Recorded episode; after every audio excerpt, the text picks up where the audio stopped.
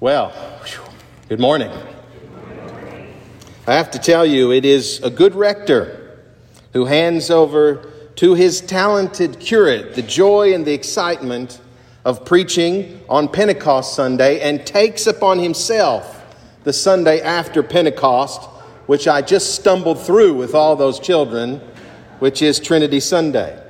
For I can assure you, there is not a priest in the church who wouldn't much rather hand off the preaching on this particular Sunday to someone, anyone else. This is the one Sunday set aside on the church calendar, not in honor of a saint or in the remembrance of an important day in the life of Jesus or the church, but for the solemnity of Christian theological doctrine, the understanding of the one God in three individual united persons Father, Son, and Holy Spirit, the blessed Trinity. Of course, there's not a Sunday or a Wednesday or a morning, noon, evening Compline prayer service in the church that does not already acknowledge, honor, and worship the Holy Trinity. But the difference in all those other times of prayer and worship from this particular Sunday morning is that in those other services, we never have to explain what the Holy Trinity means. We just say the invocation, make a quick sign of the cross, and we move on. Today is different. It is always meant to be the one day when we take time to meditate upon the meaning of the Trinity, all while trying to understand and hold on to the unity of God in being as one. For we as Christians are monotheist. And to avoid being accused of being tritheist, proclaiming too much of the individual personhood of the Trinity, this is the day for the priest and the teacher to lay it all out and help all of us as people of faith, just as I tried to do for these kids, to understand exactly what all of this means more clearly. And as you just witnessed, it just ain't easy.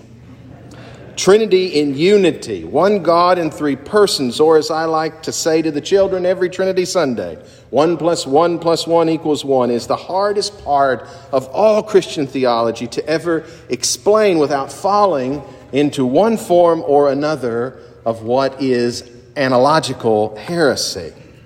And I have to be honest with you this morning.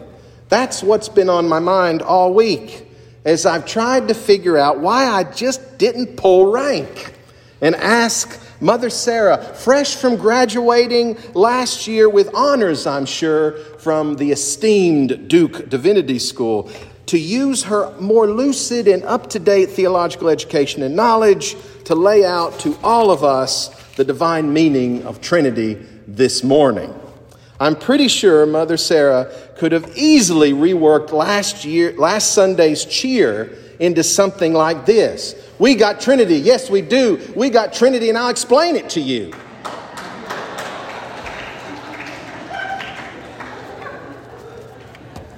But as I said from the beginning of this sermon, it is the very good, compassionate, dare I say, saintly rector who loves his curate so much that he takes the burden of Trinity Sunday upon himself and does not pass it on to another. Thank you, thank you.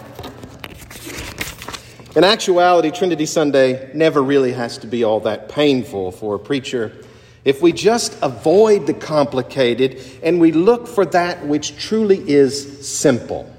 For really, Trinitarian theology was never intended to be so cumbersome and difficult for people of faith who live in community and in relationship with their fellow human beings.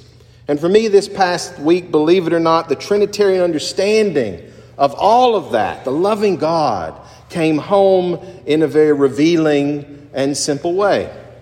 You see, this past Tuesday morning, I packed up my wife Audrey and my daughter Aoife and I drove them up to the Jacksonville airport. There, I watched them, as I've done many times in the past, check in, figure out where their gate would be, and then walk through security without me. Audrey and Aoife left that morning to go on to Ireland to stay with Audrey's family a week early. God willing, and all my flights being on time, I'll be joining them tomorrow. But because Audrey always needs to see her family and get as much time as possible, she's often gone before me to reach that extra amount of time. I certainly count her ability to do this as a tremendous blessing since it is always much easier for us to visit my family here in the States than it is to go and see hers across the ocean. And following the pandemic, we've all been through, which kept Audrey away from her family in Ireland for two years, we've become even more conscious of getting her over to be with her 87 year old father, her sister, and her brothers whenever we can find the opportunity for her to do it. Of course, for me, left here on my own, our time apart always drives home just how important day to day life and interaction with my family truly is. And it always reminds me of just how odd and discombobulating being alone can be when I am the only person moving and living in our home. This week, as I sat alone and as I began to work through what I might be able to say again about our Christian faith in a one God who exists in divine community of three unique persons Father, Son, and Holy Spirit, it suddenly hit me. Our understanding of God has in its essence not solitude or singleness, but deep relationship and communal interaction.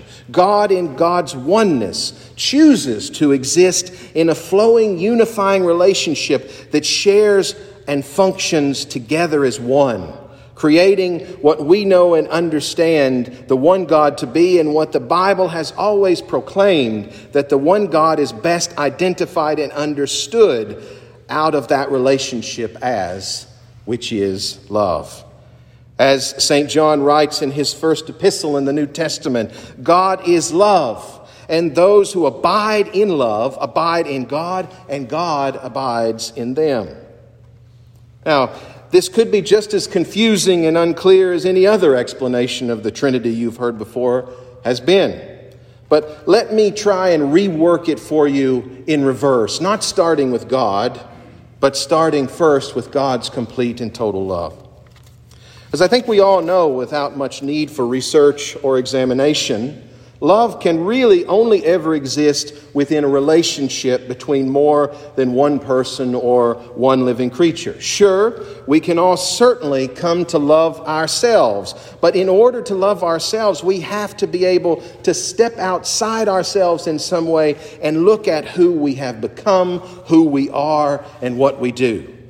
One must know thyself more fully to ever be able to truly love thyself. And that, in and of itself, is a personalized form of relationship and interaction with the other within us.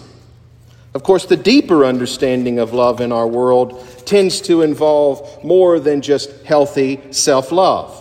To really experience love more fully, someone else is required.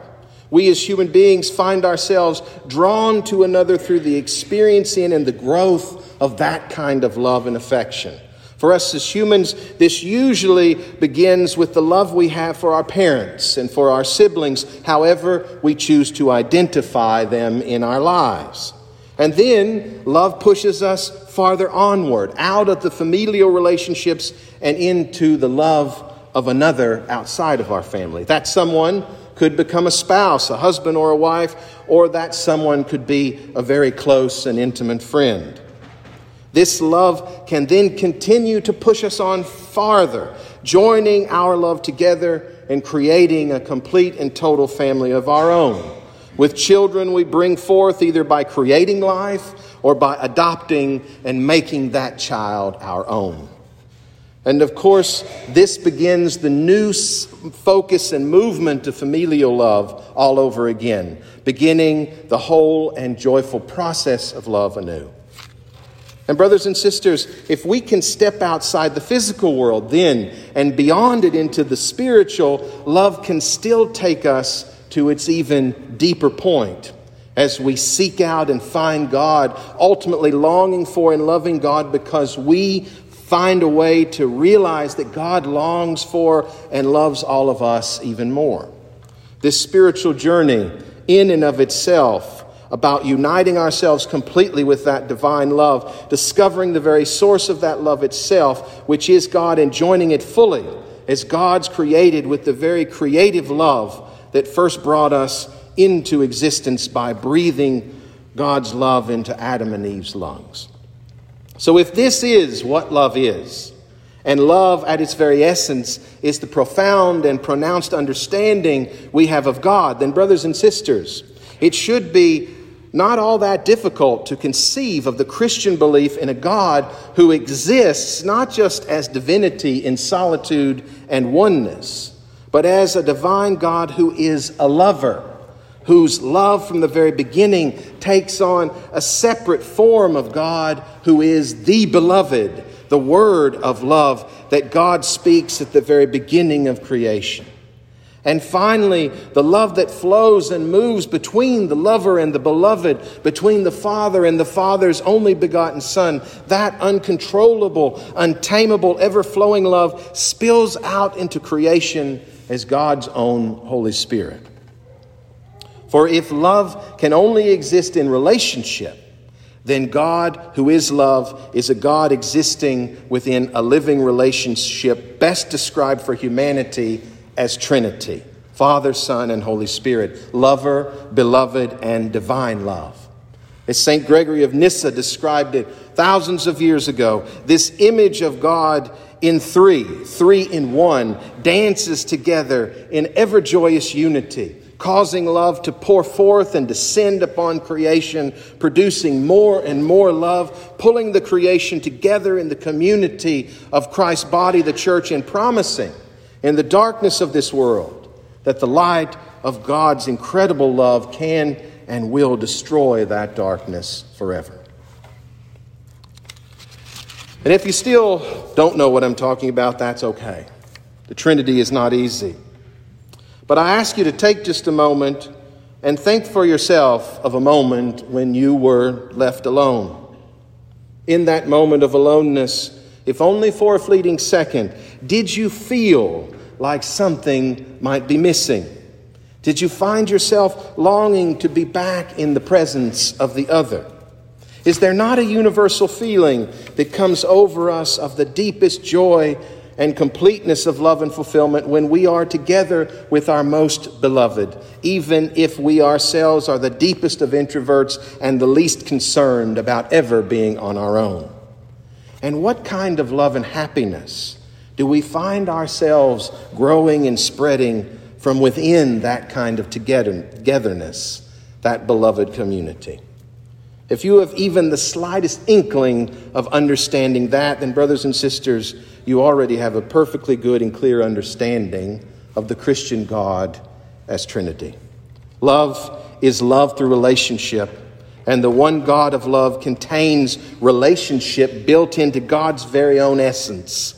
God has revealed God's self to us most completely in the love of a father with the Father's one and only incarnate Son, and with the continued overflow of love from the Father and from the Son in action and movement in our world that changes our world through the guidance of God who is Holy Spirit.